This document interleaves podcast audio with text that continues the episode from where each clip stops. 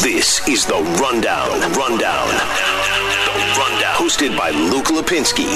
98.7 FM. Arizona's sports station.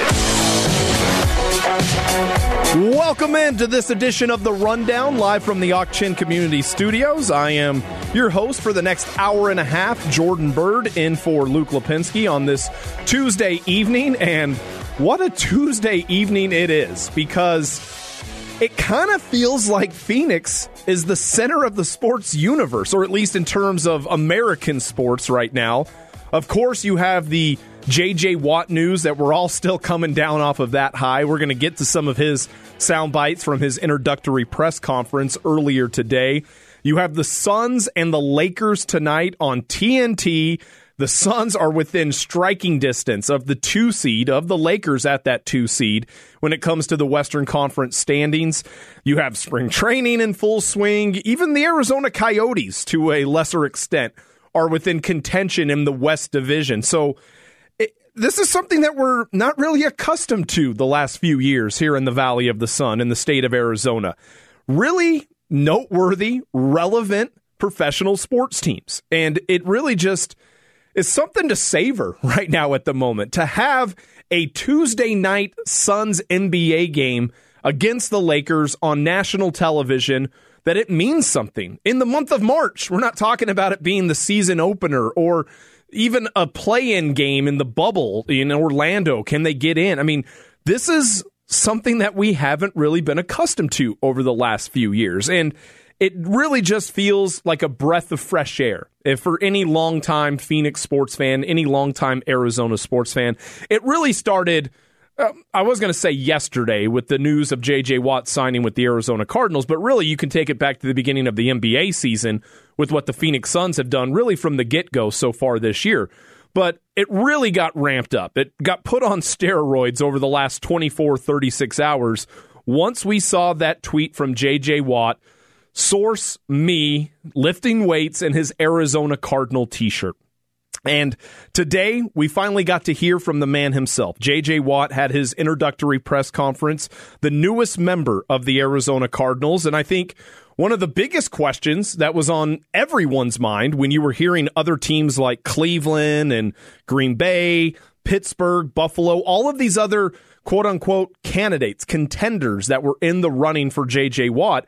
The biggest question on my mind, the biggest question I think on a lot of Arizona Cardinals fans' mind was why did J.J. Watt pick the Arizona Cardinals? What attracted him to Arizona? The longer I looked at it, the more it just signs kept pointing back down here. You know, there's there's a lot of exciting things about what's happening down here in Arizona. Um, I've always said in this league, you have to have a quarterback to have a chance, and there's a, a young, extremely talented quarterback here who can do big things and is going from year two to year three and can take an even bigger jump to continue to grow and progress and be even better. Um, then you've got, I mean, you've got DeAndre Hopkins, who's one of the best wide receivers in the league. I'm obviously very familiar with. You've got a defensive scheme and, and that's led by Vance Joseph, who I was with my my first three years down in Houston uh, when under Wade Phillips, and, and Vance runs a similar scheme to Wade, which is a scheme I'm very familiar with and very comfortable with and excited to play in. Uh, you've got guys like Chandler Jones and Budda Baker and, and guys all over that defense that are really young, excited guys, ready to get after, ready to fly around and make some plays. So I'm just very excited to be here and. I'm also not going to lie to you, it doesn't hurt when it's 65 degrees and sunny outside when I woke up this morning, so it's pretty nice. Finally, our great Arizona weather is paying off for us. So many times in the past, we have looked at our local teams and have said, well, you know what? The Suns are a sleeping giant in free agency. The Cardinals are a sleeping giant. The Diamondbacks, uh, to a lesser extent. But and one of the reasons that always gets bantied about is the idea that, oh, what a great place this is to live. And for me personally, I've it's always hard for me to distinguish my bias and my love for Arizona sports and their teams from what the reality is. You can ask my friends. Every year I feel like, hey, this is going to be the year for fill in the blank Arizona sports team. But now we're starting to see that actually pay off. We're starting to see real dividends when it comes to everything that we have here in Arizona identified as reasons why this should be an ideal location for top players. And with JJ Watt, he laid it all out there in a 58 second cut. Our weather, the course of this direction of this franchise right now. You have a young, talented quarterback. You have a talented top of the line wide receiver. You have defensive pieces that are now around JJ Watt that will only complement and hopefully further his ability ability even even longer, even prolong that this upcoming season.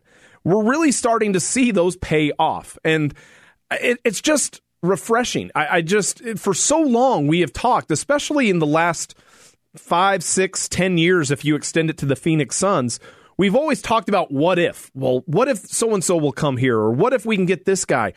Now that's starting to actually come to fruition with Chris Paul and JJ Watt. I mean, we're talking about with those two individuals, guys that are some of the most recognizable players in their respected sports. I know Burns and Gamble were talking about it at the tail end of their show today. The the national advertising that is now here in Arizona with a guy like JJ Watt and his brothers doing Subway commercials and Chris Paul and his State Farm commercials.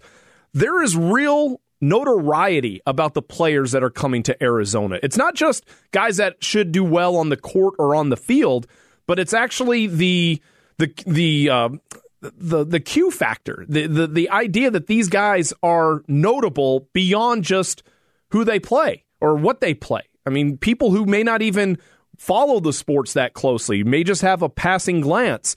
They know who Chris Paul is. They know who JJ Watt is.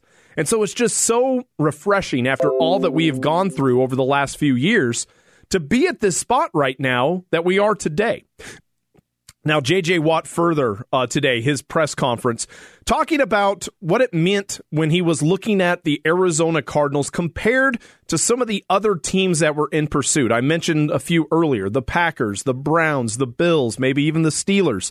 How close was J.J when it came to picking a different team other than the Arizona Cardinals? I mean, it was certainly close. There's, I mean, that's the in the NFL. It's always a difficult decision when you're trying to trying to decide where to play. And I'm fortunate and thankful to, to all the teams that that showed their interest, that put offers out there, and that wanted uh, to bring me to their team. But at the end of the day, um, Arizona, with everything that's going on here and, and, the amount of talent that they have and the opportunity that sits in front of them, uh, just very, very excited to be here and very excited to help develop and grow and take this thing to the next level. Watt really said everything that you would want to hear if you're a Cardinal fan. I mean, even to the idea of where he's going to play and the idea that you just naturally you think, oh, you're going to line him up opposite of Chandler Jones, and there you go. You have your pass rushers, and you have one of the fearsome pass rushes now in the NFL.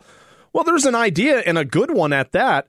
That with the versatility that J.J. Watt has and having other talented players around him, it allows you the ability to move him around, get a little creative with him. And that was another thing that he was asked today where he'll play at. What have the Cardinals told him about what his actual role will be within the Arizona Cardinal defense? I'll line up wherever I have to, wherever wherever they want me to line up. I'm very comfortable playing any position all the way up and down the line, um, and I'm sure I'll move around a lot just like I have in the past. Um, so whatever Vance and the coaches feel like is the best position to put me in, the best position to help our defense have success, that's where I'll go. Uh, it doesn't really matter much to me. So the official introduction of J.J. Watt is, of course, big news here in the Valley, but it's not the only big news that's going on right now in Arizona and the world of sports. Let's get to rapid reaction. The rundown, rapid reaction, rapid reaction. Reacting to today's top three trending sports stories. Suns and Lakers later on tonight. That is an eight o'clock start. Well, actually, it's on TNT, so it's probably more like eight twenty-five will be the actual tip-off of that game. But some good news for the Suns on the injury front. Dario Saric has been cleared. He was questionable with uh, his nagging injury that he has had with his knee. He will play tonight from the Suns. On the other side of things for the LA Lakers, Marc Gasol is out due to health and safety protocols. So the Lakers now become a little thin when it comes to their front court.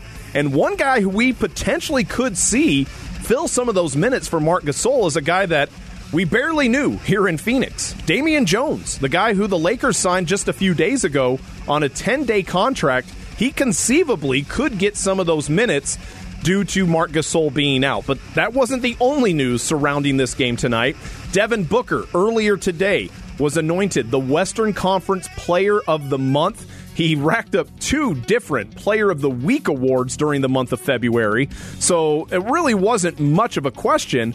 But Devin Booker now becomes the first Phoenix Suns player to win a Conference Player of the Month award since Amar'e Stoudemire did it back in March of 2010. It's been 11 years since we've been in this rarefied air. Also, the All Star game making a couple of announcements. Devin Booker, who is the, of course, the replacement for Anthony Davis, he will be a part of the three point contest in the All Star game festivities coming up this weekend, and Chris Paul will be a part of the skills competition. For the Arizona Diamondbacks, it's not all great news right now here in Arizona.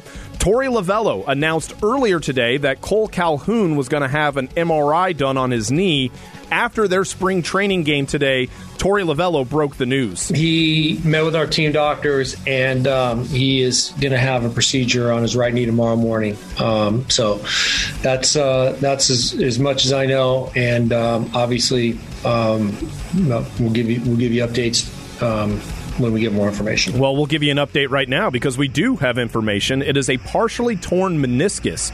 Now, due to this injury and the type of procedure that Cole Calhoun is going to have, according to our own John Gambadoro, it's about a three to four week absence for Cole Calhoun and the Arizona Diamondbacks. So, definitely a blow, but not season altering, not catastrophic when it comes to the injury for Cole Calhoun. And then also in the NFL, it's got to suck to be a Houston Texan fan right now. On the day that J.J. Watt is being introduced as the newest member of the Cardinals, the Houston Texans have restructured running back David Johnson's contract. It will now be worth up to $6 million, including 4.25 million of that fully guaranteed. He was in jeopardy of being a cap casualty had he not restructured his previous deal. He was owed nearly $5 million for the upcoming season, with 2.1 of that guaranteed. So a little bit of a price reduction for David Johnson, but he gets to stay a member of the Houston Texans. Doesn't it feel like just yesterday he was holding out of training camp or OTAs to try yeah. and get more money. Or snakes in the grass, uh, you know, oh. cryptic tweets and social media posts yeah. that he was putting out there.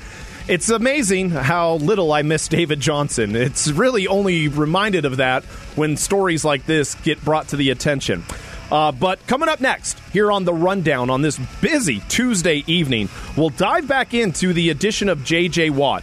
And as great as it is, as exciting as it is, I'm a little nervous about what this actually will look like for the Arizona Cardinals in the 2021 season. That's coming up next here on Arizona Sports 98.7 FM.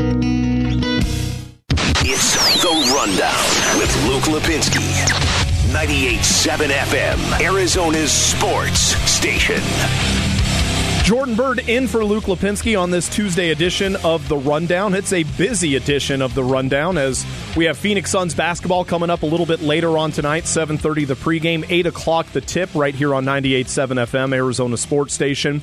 And, of course, we have the introduction, the formal introduction of J.J. Watt as the newest member of the Arizona Cardinals. And it's easy to get caught up in the excitement of this. I mean, I just began the start of this show talking about how it feels like Phoenix and Arizona right now is the epicenter of American sports over the last 24, 48 hours because of what the JJ Watt signing means and what the Phoenix Suns are doing. There's a lot of positivity. So I apologize in advance if my negativity in the upcoming minutes here is going to bring anyone down. But I do have some very very nervous reservations about potentially what this JJ Watt signing is actually going to translate into and where the Cardinals could have potentially used other aspects. Now, the caveat that have, that has already been beaten into the ground in terms of talking about JJ Watt as a member of the Cardinals is if healthy, and that's a big one. Last year, J.J. Watt played all 16 games for the Houston Texans. He played over a thousand snaps on the defense for Houston. He was a durable player last season. That hasn't been his MO over the previous seasons before 2020. And you can say that about any football player, and you can't predict injuries. But when you mention J.J. Watt, I think the first thing that comes to mind is what a great player he is Two, what a great humanitarian and an individual on a personal level that he is. And then number three, and your order may differ from mine, he has an injury history. It's just it's the fact. It's plain and simple. He has somewhat of an injury history. So there is some question about will he be able to be durable enough to make an impact for the Arizona Cardinals this season. Now, in his introductory press conference, JJ Watt was asked about how much gas does he have left in the tank for this upcoming season and his run with the Cardinals in general. A lot. A whole lot. I don't doubt that. Once again, with the caveat, if he can stay healthy.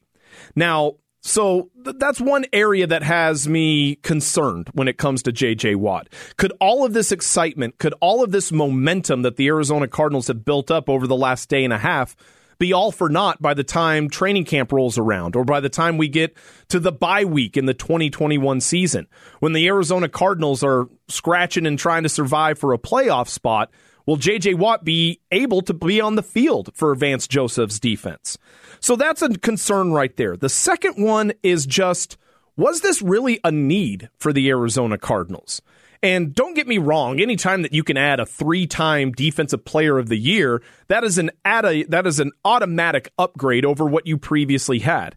And if you pair him with Chandler Jones and the other pieces that this Arizona Cardinal defense has, it's it's enticing. It, it makes you the mouth salivate about what the potential could be.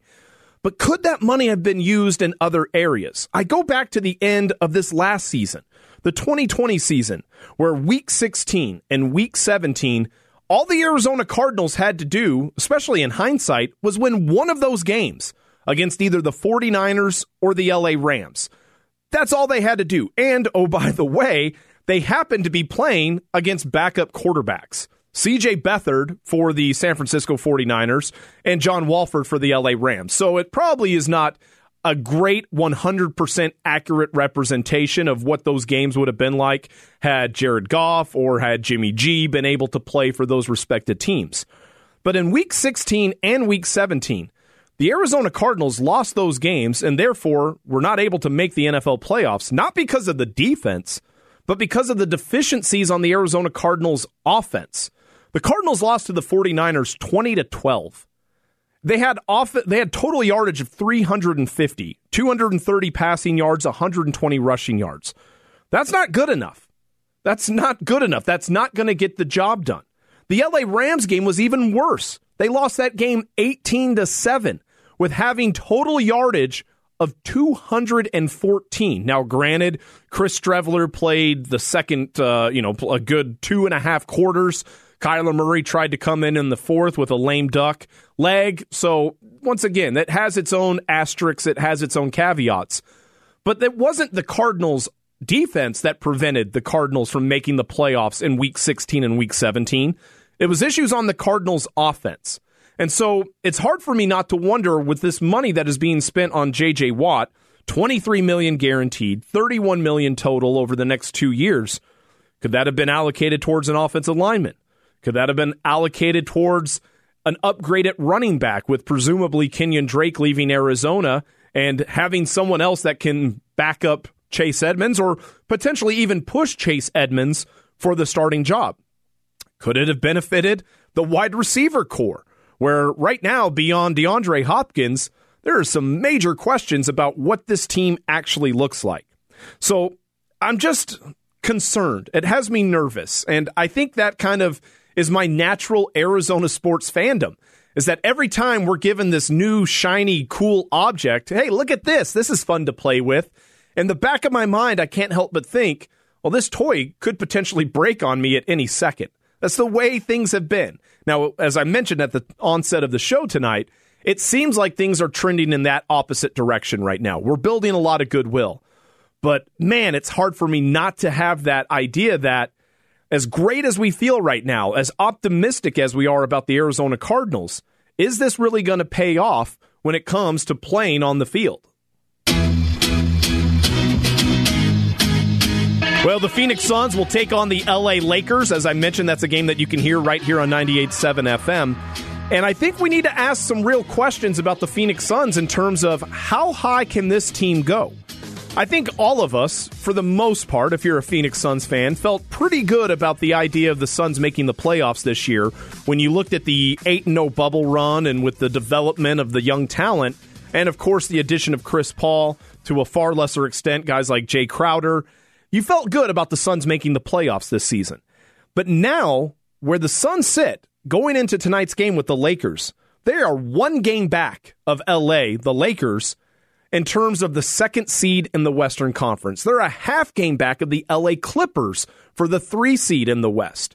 And so, as much as we all thought that the Phoenix Suns were going to be a playoff team, I don't know if any of us, or at least the more realistic ones, thought that the Suns would catapult this high to the Western Conference standings. ESPN front office insider Bobby Marks, he joined the Burns and Gambo show earlier today, and they asked him, what is the new ceiling for the Phoenix Suns based off of the start that they're off to so far this year? I think a lot of it will have to do with where Anthony Davis is going to be in LA as far as from a, from a health standpoint. Um, you know, you get LA tonight without Davis. Um, if he is, you know, not healthy and come playoff time, and we'll see where that goes. I mean, there's you know, I, I, I think you're probably a better team than the Lakers. So I think your ceiling is probably, oh, you know, I don't want to say Western Conference semifinals, but I, I think you're probably there. I think you you could potentially get to a Western Conference final. Possibly a Western Conference final. Bill Simmons last week on his Ringer podcast saying that he could see the Suns getting into the third round. Well, that would be the conference finals in the West. I think that is a legitimate possibility now because as I mentioned, the Suns are definitely within striking distance right now. And albeit with no fans, I think home court is still going to play a factor in the playoffs and give teams a slight edge, nothing like it was in years past. But also for the Phoenix Suns, they've already beaten the Utah Jazz this season. They lost to the LA Clippers in a hard fought game in their one meeting so far with the Clips. They've yet to play the Lakers. Now, once of, of course, without Anthony Davis, it's not a true representation of an LA Laker team at full strength. But if the Suns win tonight, why can't the Suns continue to beat teams like the Lakers, the Clippers, the Jazz? I mean, obviously, honestly, the the toughest part of the Suns so far this season has been playing the mediocre and bad teams of the NBA. Losing to Detroit and having issues with Washington, and even that game on Sunday night where they struggled with Minnesota for two and a half, three quarters before finally kicking in and winning very comfortably. But the Suns have had issues with sub 500 teams, not the cream of the crop, especially in the West. So I think that the Phoenix Suns can go toe to toe with any of these teams right now. And as we get deeper into the season and the confidence starts growing, you got to keep in mind that this is still a young and inexperienced Phoenix Suns roster. And so, with each game, with each win, with each milestone that this team accomplishes, they get to puff out their chest a little bit more. They have a little bit more belief in their own talents and capabilities. And so, with a win tonight against the Lakers, even without Anthony Davis, that's another notch on the wall, another notch on the bedpost or on in the belt that you can say we belong. We believe that we can compete with the best of the best in the NBA and the Western Conference. And so for me, the ceiling right now for the Phoenix Suns was still the second half to come. Why can't they get up to number one? I, will be honest, right now, if I had to be a betting man, I would say that the Suns are in far better position to finish the regular season in the top four than five through eight in the Western Conference. I wouldn't have said that back in the summer. I wouldn't have said that during the offseason when the Phoenix Suns were noticeably better, but still, you know, kind of dancing around the idea that, you know, they're going to be one of those teams that may have to play in the play in game at the 7 and 8, 9, 10 spot or get to the 5 seed where they can comfortably not have to be in that role. I think right now the goal is the top 4 in the Western Conference and I would not be surprised in the least if the Phoenix Suns make a real push for the number three, two, or even number one seed as we get deeper and deeper into this NBA season. Coming up next here on the rundown, we'll take our attention back to the Arizona Cardinals. JJ Watt is now in Arizona, and there are three individuals who have just had the pressure on them specifically dialed up all the way to 11. That's next here on 98.7 FM, Arizona Sports Station. It's the rundown. 98.7 FM, Arizona's sports station. Jordan Byrd in for Luke Lapinski on this jam packed Tuesday night edition of The Rundown. I appreciate Luke uh, taking a step out and allowing me to step in with so many things popping off in the Arizona sports scene. Uh, that includes, of course, the biggest story of the day surrounding Arizona sports the announcement of J.J. Watt. He had his introductory press conference earlier today. He joined the Burns and Gambo show. A lot of good information from J.J. Watt. And one of the things that had already been in my thought process, but only got reinforced greater once I heard JJ speak today was the idea that now that Watt is an Arizona Cardinal, there is extreme pressure now added on to three specific individuals involved with the Arizona Cardinals Steve Keim, Cliff Kingsbury, and Kyler Murray. I know I'm not breaking any crazy ground here. I know I'm not shocking you with some crazy contrarian point of view here. But think about it. For Steve Keim, to me, the move for JJ Watt, when it was first reported, when JJ sent out the tweet himself, lifting weights in that Cardinal t shirt, one of my immediate thoughts was this seems like a swing for the fence move with a guy, for a guy who knows that this might be it. 2021 might be the final season for Steve Keim if things don't get better, if i.e. if the Arizona Cardinals don't make the playoffs. Because if Arizona goes playoff less in 2021, that would be six straight seasons that the Cardinals haven't made the playoffs. It would be coming within the third year of the Cliff Kingsbury Kyler Murray experiment, which when it initially was happening, the hiring of uh, Kingsbury and the drafting of Kyler, Cardinals took a lot of criticism. And there was kind of this, well, why don't you guys just wait and see how this pans out? And we're going to have the last laugh. But if by the end of the third year it hasn't, it hasn't been rewarded with a playoff berth, then what are the Arizona Cardinals doing? I would have to think that this is Cliff Kingsbury and Steve Keim's make it or break it season.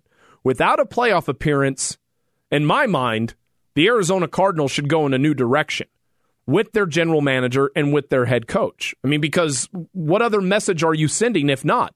that mediocrity is okay, mediocrity is accepted, that not making the playoffs, consistently being an 8 and 8 or a 7 and 9 team is the ceiling for this organization, it sets a bad precedent if it hasn't already. So to me, Keim and Cliff by proxy are tied to the success of this season. And by having a big move like this, if you're Steve Keim, it's hey, either this works out and I look like a genius that I was able to poach JJ Watt from all of these other suitors and all of these other teams and organizations that around the rest of the NFL have been presented as more contender ready teams than my own squad. If it doesn't work out, hey, I'm out of here. And whoever comes in next after me as the general manager of the Arizona Cardinals, let him decide what to do with the JJ Watt contract or let him decide what to do with some of these other key questions. Let him decide what I should do with an extension with Kyler Murray after the end of his third professional season. So really, it's going for broke if you're Steve Keim. And for Cliff Kingsbury, not only are you tied to the success along with Steve Keim, but now that you have J.J. Watt, all of the attention now, to me, shifts towards the Arizona Cardinal offense you have two of the most prolific pass rushers and two of the more prolific sackers in the entire NFL in Chandler Jones and J.J. Watt. You have an all pro in Budda Baker. You potentially, no, without knowing yet what's going to happen with Patrick Peterson, we'll get to that in a second, but you potentially have a guy who still loves to toot his own horn about how he was all NFL all decade. Yeah, that looks great on a resume. But if that Cardinal defense can hold up their end of the bargain, this Cardinals offense cannot be this unit that was stuck in the mud the way it was this last season. Cliff Kingsbury cannot afford another year where his team leads the league in penalties, where his offensive line is time after time, game after game called for pre snap penalties. He can't continue to be bantied about as this offensive guru and innovator, and then let's see time after time a two yard wide receiver screen that goes for a gain of one. The pressure now is on Cliff. The pressure now is on Keim, and the pressure is also on Kyler Murray. And out of the three names that I've mentioned, I feel the less nervous, the less scared, or whatever, however my poor English is coming off right now, however you want to phrase it. But I'm less worried about Kyler than I am the other two. And one of the things that J.J. Watt said today really caught my attention. Ed Werder yesterday, when the news first broke, said that according to what he was hearing, one of the first criteria for where J.J. Watt was going to end up was that they have a quality quarterback. And so, by all indications, it was a stamp of approval for Kyler Murray. Well, J.J. Watt, when he met with the media today, he took it a step further when he was talking about the Cardinals quarterback. I've obviously seen his career. He's had an unbelievable career. Um, he's an incredible athlete, and what he's been able to accomplish, he's been a winner at every stage of his life. And that that's not a coincidence. Um, you you're a winner because of the way that you work and because of the aura that you give off and because of the talent that you have. And I think that he has all of those things, and he's going to continue to win and continue to have success. And that's a part of the reason that I'm here. I'm, um, I told him yesterday in a text. I said I'm here because I believe in you.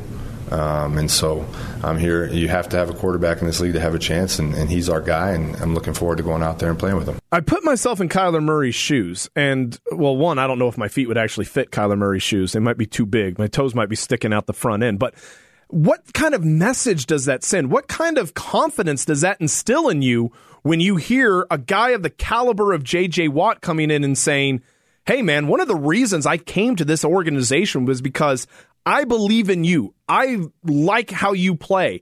I think that you can take me to heights I haven't been to yet in my professional career. With all of the personal success that JJ Watt has had, for the team success, he hasn't really gotten that far into the NFL playoffs with the Houston Texans.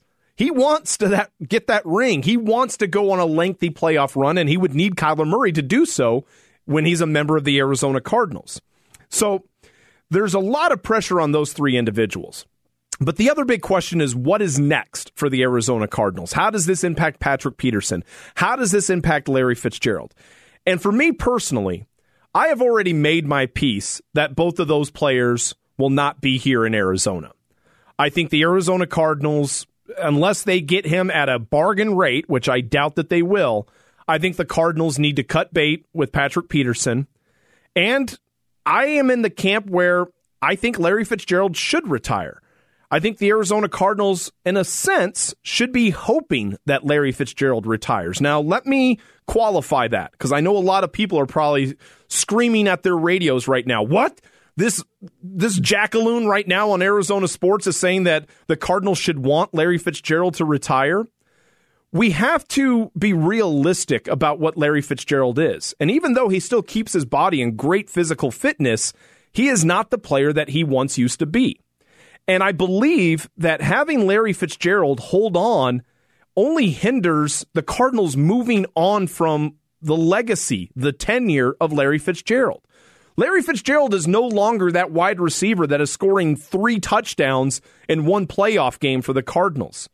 Last year, he had a little over 40 receptions for one touchdown and a 400 and some change receiving yards.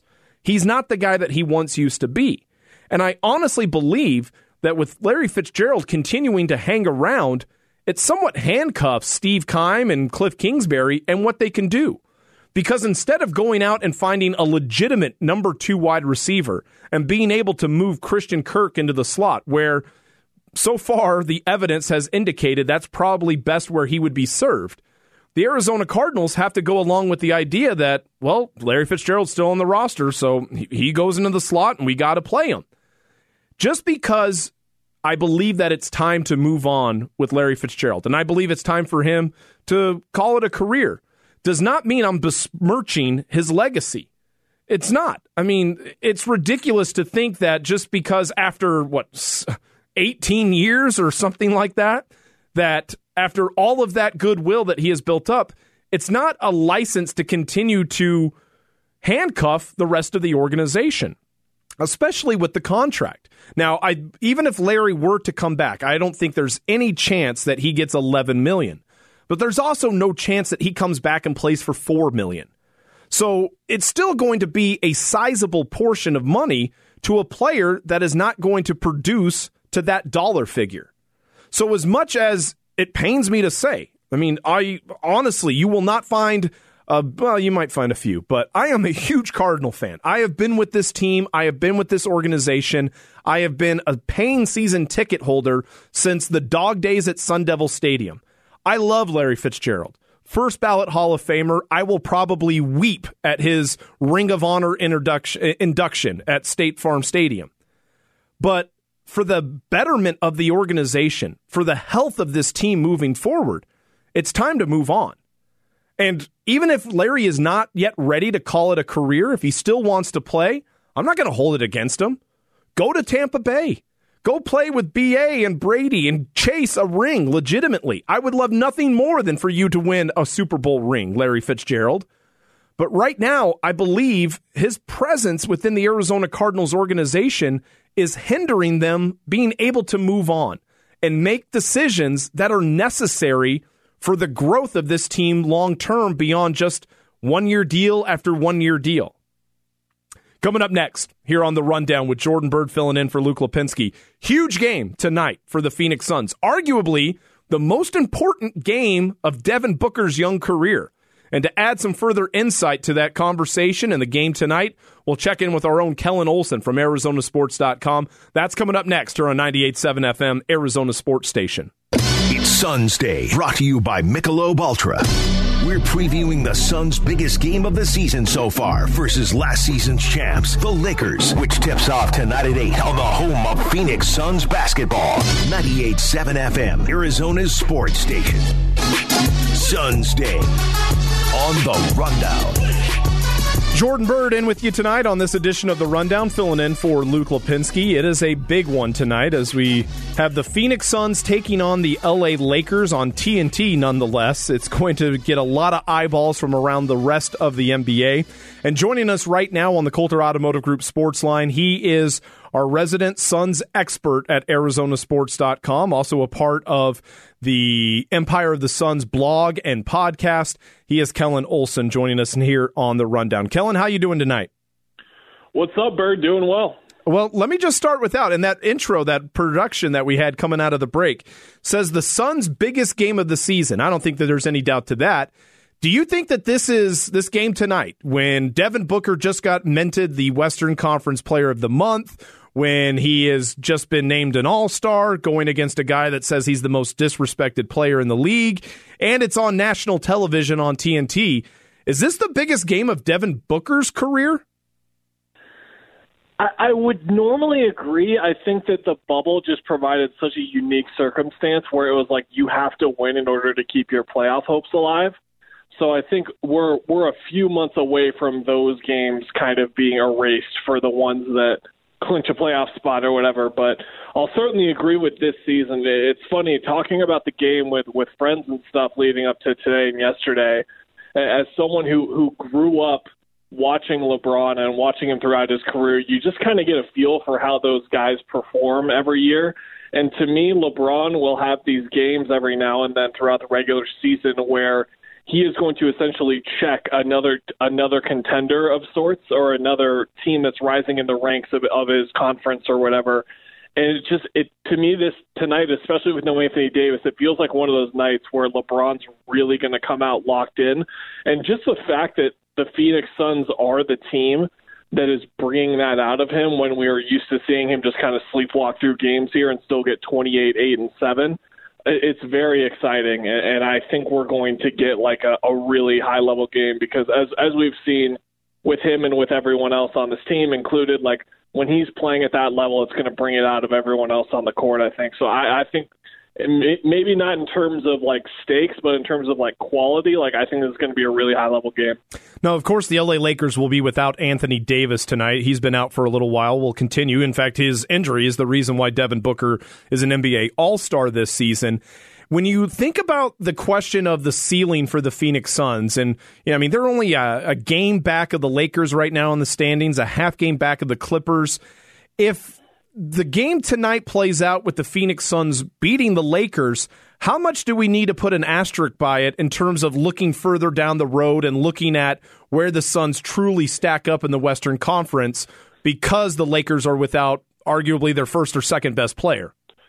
Yeah, that's the fun. That's the fun part of these kinds of games, and, and, and becoming this good of a team is that you can kind of look at these uh, like litmus tests of sorts, if you want to call it that. The thing that I'll say is that I think the the way the Suns kind of have to look at these kinds of games is just gaining as much as they can from the level of basketball that's going to be played because when the team keeps on winning like they have, 14 of 17, it's coming up like, are they a quote unquote contender? Are they a team that can make the Western Conference Finals? Can they make the finals? And I think the only thing and the main thing and that makes me hesitate is just a lack of playoff experience. You're talking about three of your four most important players, Devin Booker, Mikal Bridges, DeAndre, have ever been there. And you look at the competition in the West, you've got the Lakers, Clippers, Nuggets, Jazz. Even a team like the Mavericks just gained experience last year that the Suns weren't able to get. So I think that's the number one thing that's going to be hampering them in terms of going into the playoffs. But that's something that you can try and get as much out of from the regular season.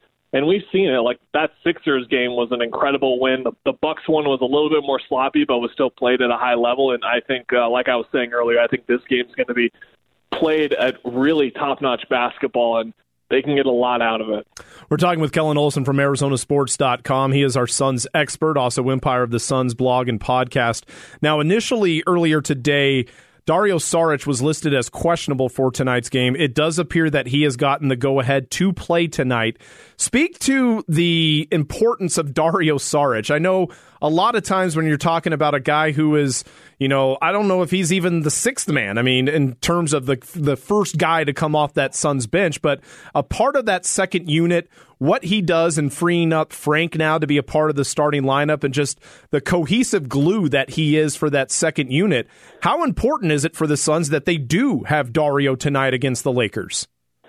It's huge. Um, we use the cliche a lot, like a team has like a sixth or a seventh starter. But if you look at Dario, Cam, uh, and even the way that Frank Kaminsky has played this year as a starter as well, you compare it to what the production is they're getting from other guys starting there, and it's pretty similar, if not better. Dario has been fantastic this year. There's just a certain pace the game plays to when he's in there that just feels different because I think the the biggest adjustment there is that it's it's just so easy to play with Dario.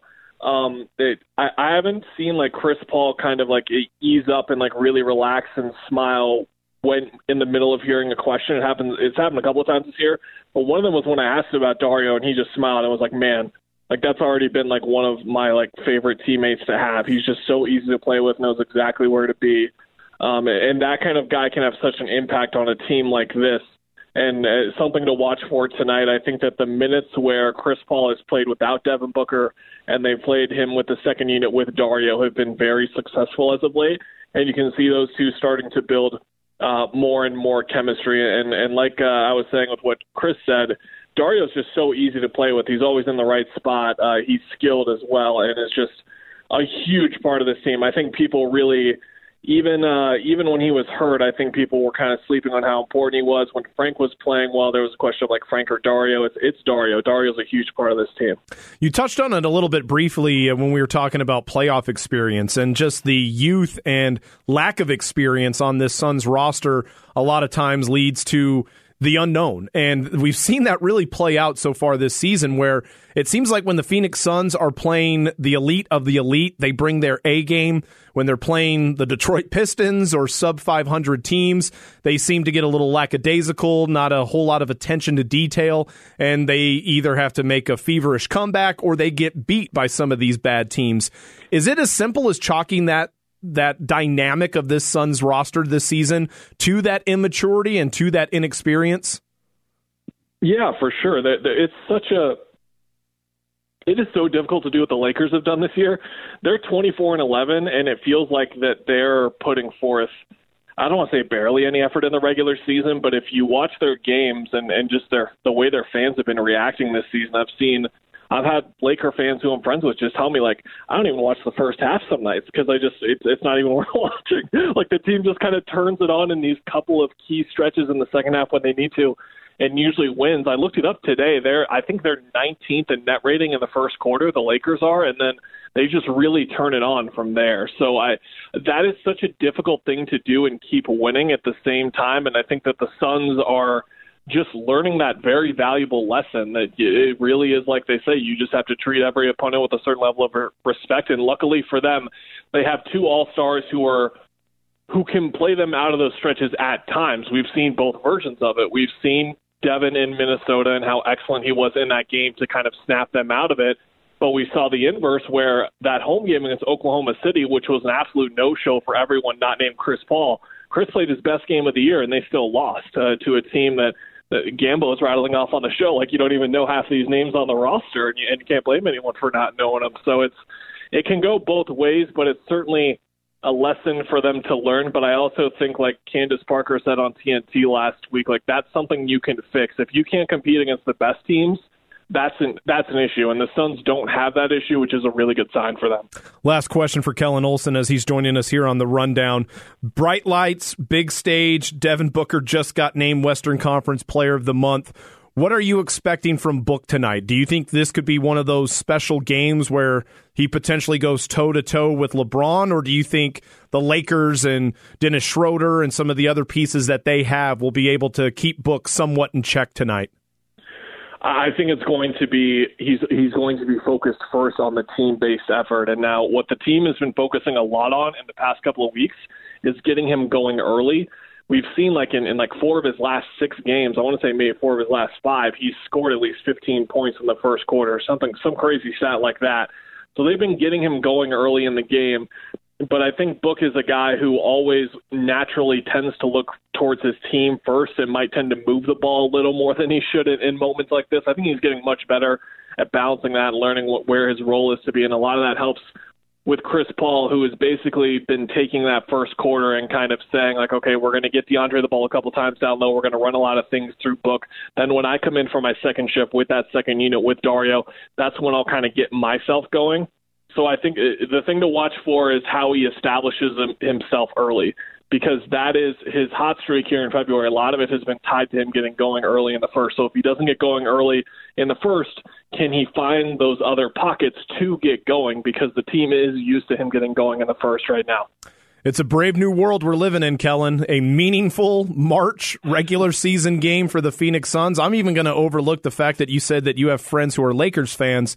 Uh, it's exciting, and I really appreciate you taking the time and joining us today.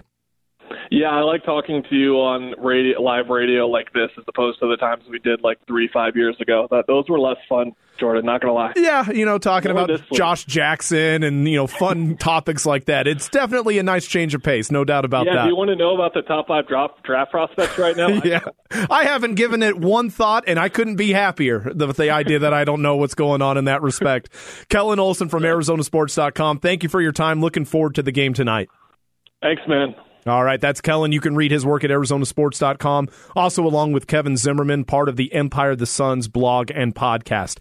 Suns game, don't forget, coming up uh, pregame, just a little over 30 minutes from now, the tip off between the Suns and the Lakers. TNT, bright lights tonight. That will be at 8 o'clock right here on 98.7 FM. Coming up next, we'll go into hour number two of the rundown and we'll touch base back on the J.J. Watt story. Earlier today, he joined Burns and Gambo. You'll hear what he told Burns and Gambo earlier today. That's next here on the rundown. The Rundown, 98.7 FM, Arizona's sports station. Jordan Byrd back here in the Ak-Chin Community Studios, filling in for Luke Lapinski on this edition of The Rundown. Of course, the big news here in the Valley today J.J. Watt, officially a member of the Arizona Cardinals. He met with the media and he did an interview with our own Burns and Gambo. Here's a portion of his interview with the fellas earlier this afternoon multiple teams had serious interest in you, some even offering more than the Arizona Cardinals did. What was it about the Arizona Cardinals that made you want to sign here? I think it's there's a lot of exciting things that are going on down here in Arizona. Obviously, in this league, you need a quarterback to have a chance, and I think they've got a great young, talented quarterback um, who obviously is has a lot of potential and a lot of talent. Uh, having one of the best receivers in the game that I know very well doesn't hurt and hop. Uh, you got a legend in Larry, obviously. Um, a defense that I'm very familiar with. Vance Joseph and I were together my first few years in the NFL and Wade Phillips defense, and, and Vance runs a similar style that I'm very comfortable with and I, I know very well. And you've got guys like Chandler Jones and Budda Baker and guys all over the place on that defense that can fly around and have fun. So I'm really looking forward to, to fitting in. How hard did they come after you, and how much did it mean to you how hard they came after you from the outset of this, JJ? Yeah, they've been they've been incredible um, throughout the process. It was players, it was Steve, it was um, people from all different angles. Um, really showed me how much that they wanted me to be a Cardinal, which meant a lot and uh, it really did. It really did feel like a place where I was. Everybody was excited, and I was extremely excited as well. And so, um, I in, in the building today, um, even you can just feel the energy and you can feel the the good vibes. So I'm very happy to be here. Everybody, and I use that term loosely, but everybody was relatively surprised by your choice. Do you do you relate to that? Do you understand that? Are you surprised by the surprise? What was sort of your reaction to the shocked reaction around the NFL yesterday? Um, I mean, uh, if you're in my shoes and you're watching it all happen from um, the way everything happens, obviously, I mean, there's sources and there's people who, who think they have information and all sorts of things throughout time. Um, but when nobody in my camp speaks, that's that's that was our thing from the very beginning of this. Is we were going to be very very quiet. We were going to go about our business and just do our business. So, any reports of really anything weren't were never from our side, and and uh, it's easy to keep a secret when everybody is agrees to it and wants to keep the secret. So, um, but I mean, it came down to the very end. It's not like this is this has been. People think I've been uh, cryptically tweeting and giving clues the whole time, but this this just all came together uh, at the end. And I, obviously, in free agency, had a bunch of great choices, but couldn't be happier to be an Arizona Cardinal. Yeah, we've heard, you know, you want to go to a Super Bowl contender, you want to play with a great quarterback. What were the main priorities for you in signing with the team? I want to have fun playing football. I want to have fun. I want to be on a defense that flies around, um, that loves coming to work every single day, uh, and that goes out there on the field every single day and loves what they do, loves working and pulling in the same direction towards one common goal. Um, and I think there's a lot of young talent on this team that has a lot of potential. And if you look at the progression of the last three years here, every single year increasing in wins and increasing in confidence and increasing in talent, and that's only going to continue. And that's that excites me, and I'm very excited to be here and help take that to the next level. So, safe to say, having fun again on a team that has a chance to win was more of a priority than even money to you. Yeah, I mean, number one, number one for me is I want to have fun playing the game I love. Um, you have fun when you're winning. There's no doubt about that. So, I'm looking forward to coming in here, helping to uh, lead, helping to uh, answer any questions and help some of the young guys in any way that I can. But also, I'm looking to come in here and be dominant and to help this team and to help this defense be great. Well, I'm curious as to how much you watched Arizona last year after DeAndre Hopkins got traded from the Texans to the Cardinals, and just what was your reaction back then when, when the Texans lost D Hop to Arizona? Yeah, I mean it's obviously difficult anytime you lose a, a great player, um, a player of Hop's caliber uh, he's such a he can impact any game at any any moment. You guys know that well from the Hail Murray last year and and what he's capable of on any given second of any game. Um, so to be back on his side is great because I know that there's a weapon over there that uh, can make big plays and can change the momentum of a game. And on defense, we've got guys that can do that as well. J.J. Watt joining us here on the Burns and Gambo show. The presser announcing his signing being held today by the Cardinals. In terms of how the Cardinals are going to use you, you've been kind of moved moved around the field quite a bit the last couple of years. Are you anticipating more of the same, or is that sort of a wait and see how the Cards are going to use you at this point? Yeah, we've had preliminary conversations of what it'll look like, and I'm, I'm sure that I'll be moving around um, just like I, I have in the past and, and putting wherever is necessary to help our defense be in the best spot to have success. Um, but we'll get further down that road when Vance and I have a chance to sit down and talk. But you feel like dominant years like the ones that you had are still in front of you. Those are numbers that you can still produce, and those are seasons you can still have. Absolutely. Yeah, it did seem like last year. I mean, the quarterback hits, the quarterback pressures, everything was there, and you were getting double teamed uh, on, a constant basis. But the one thing about you, and I think you know, we, we keep telling everybody here in Arizona, I mean, you don't take plays off. You give everything you have. That's just the type of player you are. But coming here and playing with Chandler, who's a tremendous pass rusher, and some of these linebackers that they have, do you feel like that will free you up to do more? I sure hope so. Yeah, that's the goal. I mean, I love Chandler. Chandler's a, uh, I've been an admirer for a long time. We've been friends for a long time, um, and I love the way he plays. I love the just he's one of my favorite players to watch. He's got so many different moves and so many different ways he can be successful. And like you said, then you've got some linebackers, you've got other guys, you've got Budda and the guys in the back end coming off the edges if they want. Um, there's guys coming from all over the place, and Vance can scheme things up if he needs to. But that's part of what part of bringing me here also gives you the opportunity to just let your front go rush and let us get to the quarterback and let your cover guys cover. JJ, the familiarity with a guy like Vance Joseph, how much did that play a part in coming to Arizona? It definitely played a part. Um, the familiarity, obviously, those first three years that I was down in Houston with Wade um, and Kubiak and those guys, um, and then Vance running a very similar system uh, and a lot of the same concepts that Wade had back in his defenses, and some of the most fun years that I've had playing the game. It definitely played a role. JJ, leave us with this as we welcome you to town. Uh, you mentioned him by name, and everybody here wants to know: Have you heard from Fitz? Do you have any idea what his plans are?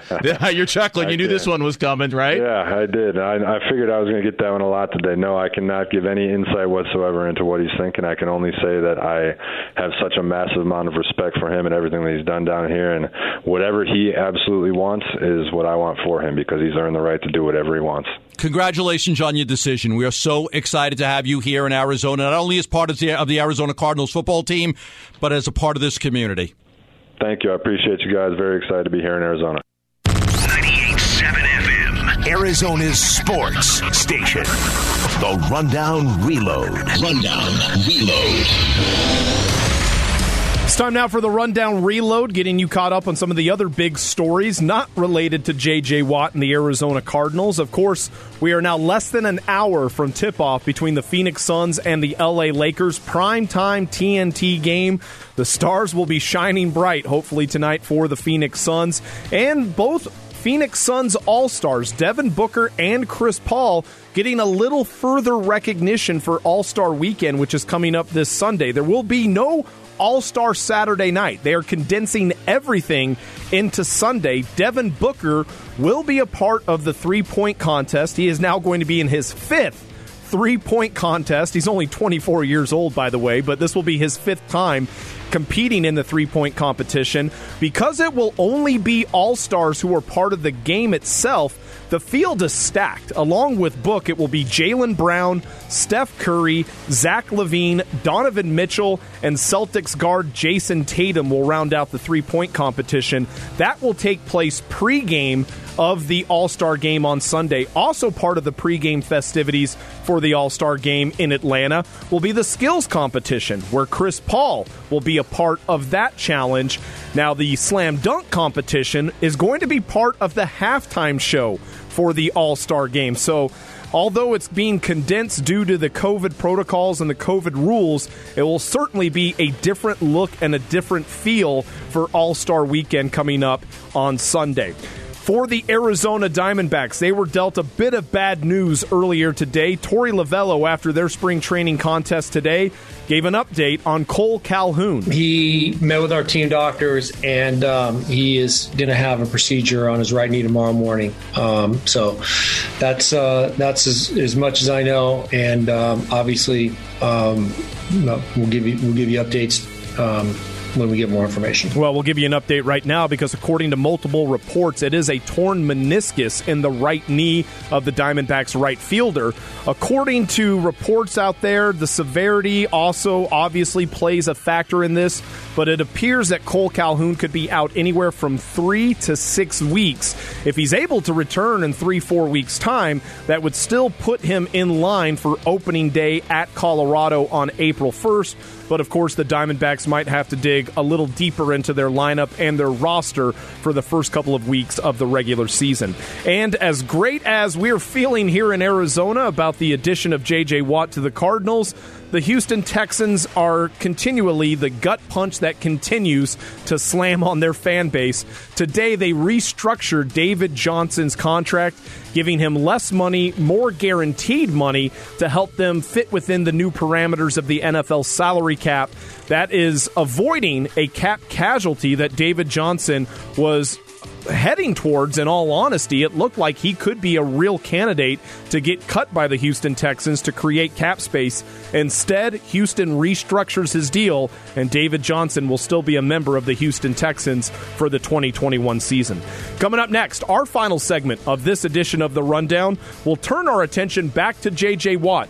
And as great as everyone is feeling right now about that addition, I do have some reservations, and I'll share them with you next here on 98.7 FM, Arizona Sports Station. The Rundown, 98.7 FM, Arizona's sports station. Jordan Byrd back here with you on 98.7 FM, Arizona Sports Station, filling in for Luke Lapinski tonight.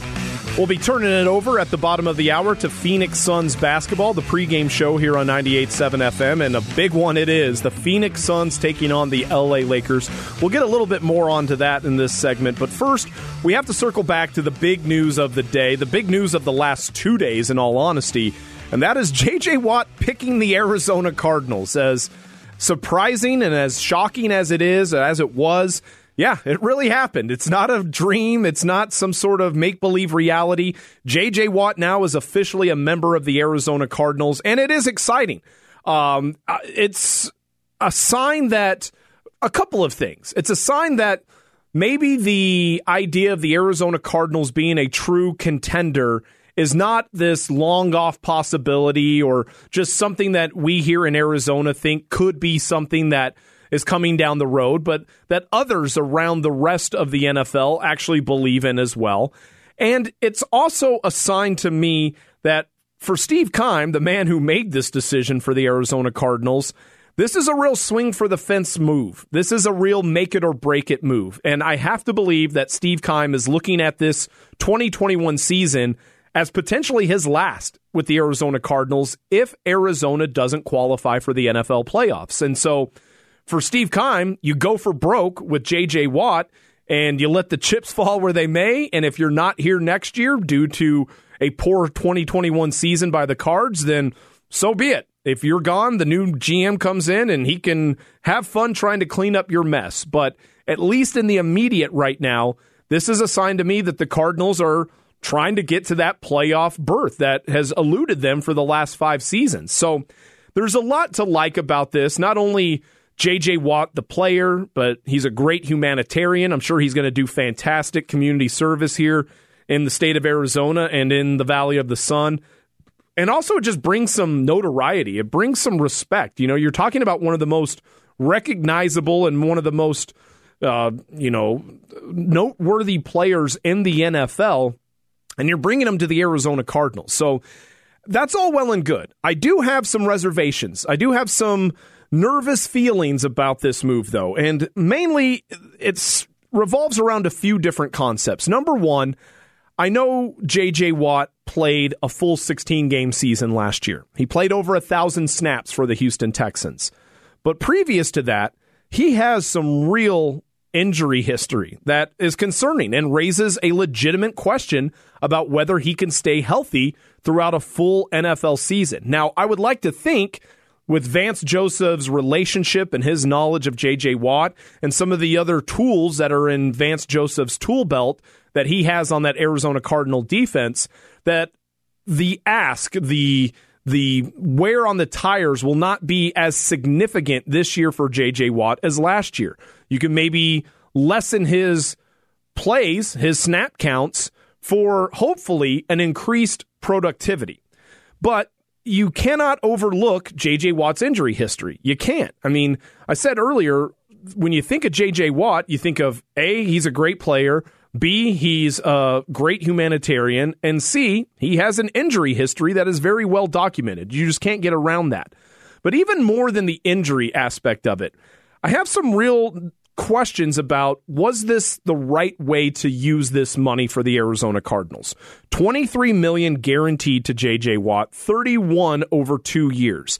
That's a lot of coin for a guy at a position that wasn't one of the main needs. Now, is it an added advantage to have a three-time defensive player of the year be paired up with the Chandler Jones? Absolutely. And it is an immediate influx of talent and hopefully productivity to have a guy like that in your arsenal. But the Arizona Cardinals have a lot of holes on this roster, specifically on the offensive side of the ball. And that's where I go to one of my last points on this is that for the Arizona Cardinals, missing the playoffs in 2020, yeah, the defense wasn't great. But when you look at those last two games, week 16 against the Niners, week 17 against the Rams, it wasn't the Arizona Cardinal defense that lost those games and prevented the Cardinals from making the postseason. It was the Cardinals offense. And so, how is the Arizona Cardinals offense any better with the addition of J.J. Watt? Now, I guess you could say, well, you know, if you have this vaunted pass rush, you hopefully will be able to create more turnovers. You will be able to change the field position game. That by proxy, the Arizona Cardinal offense can and will benefit from an enhanced defense. But to me, the Arizona Cardinals need help on their offensive line. They need some sort of answer at running back. And I as much as I enjoy Chase Edmonds, I'm not I'm not sure that he is an every down back or even a first and second down back for the Arizona Cardinals. You could have used some of this money that you spent on Watt and allocated it for O line help, for running back help, or more importantly, wide receiver help. And so when you go back to week 16, the Cardinals offense was pathetic. Week 17, it was even worse. Now, granted, Kyler was injured in that game. You had Chris Streveler. You had Chris Streveler being used in a way that doesn't conform to his skill set, which is another problem that I had with that Week 17 game against LA. But nonetheless, to me, this doesn't necessarily address a need that was at the top of the priority list. So don't get me wrong. It's a fantastic move in the sense of all of the buzz and all of the goodwill it's generating, and hopefully will translate into a vastly improved Arizona Cardinal defense. And as I just mentioned, that will, in a way, help the Cardinals offense. But now I'm fascinated to see how Steve Keim mines out some talent from the rest of this offseason that fits those offensive needs that I highlighted. And specifically, when it comes to Cliff Kingsbury being the play caller of this offense, how does he utilize those pieces as well? So I'm not trying to be a Debbie Downer. I'm not trying to rain on the parade. But as much as this deal has us excited, has us enthused about the direction of the Arizona Cardinals, it does bring up some real questions. And I have to be brutally honest that over the last 24 hours, the more I have thought about this move, the more nervous I've gotten in respect to, well, if JJ Watt is injured, what if he only plays four or five games? Now, you would still have that leadership ability of his, and in the locker room and on the field, the practice field, even with him being injured, he can still be a part of a culture change or even shaping the culture further from where it is right now. But I highly doubt that JJ Watt is going to be worth the 31 million and the 23 million guaranteed especially when you're seeing what some of the other teams that are true contenders was offering J.J. Watt. Now, there are reports from our own John Gambadoro that some of those teams were still offering more money than what the Cardinals offered. That may be true, but I doubt that J.J. Watt is going to live up to I, live up to everything that we're hoping for as we sit here on March 2nd. And that would be playing two full seasons of 16 games getting his sack numbers back up to double digits, and being an imposing force along with Chandler Jones on that Cardinal defense that would allow this team to finally make the playoffs after a five year drought. Well, Phoenix Suns basketball is set to be on the air here in just about five minutes, and it really is going to be fascinating to see how the Phoenix Suns, as a team, and specifically for Devin Booker, how they show up in this game. I asked Kellen Olson when we had him on earlier, is this the biggest game of Devin Booker's career? And of course, Kellen threw out the bubble games, and that is a very accurate representation. That's a very valid point. But I do believe that this is probably the biggest stage Devin Booker has been on. We're going into All Star weekend, this uh, the All Star game this weekend. He's playing against LeBron James, a guy who just less than a week ago said he was the most disrespected player in the entire NBA. It's on national TV on TNT. The Suns are good. They're relevant. They're playing a team that is just barely above them in the standings. The Phoenix Suns have created a lot of goodwill and a lot of great buzz so far through the first half of this season. Imagine what could happen if they actually win this game as well. Now, for Laker fans, they're going to be chirping that there's an asterisk by it, that there needs to be a footnote that, of course, they didn't have Anthony Davis. And that's a very good point. That's 100% accurate. There's no way around that. But even without, but even without AD, the Phoenix Suns can send a message tonight to the rest of the NBA that, yeah, we are no longer the ramshackled bunch that just hangs out at the bottom of the Western Conference standings.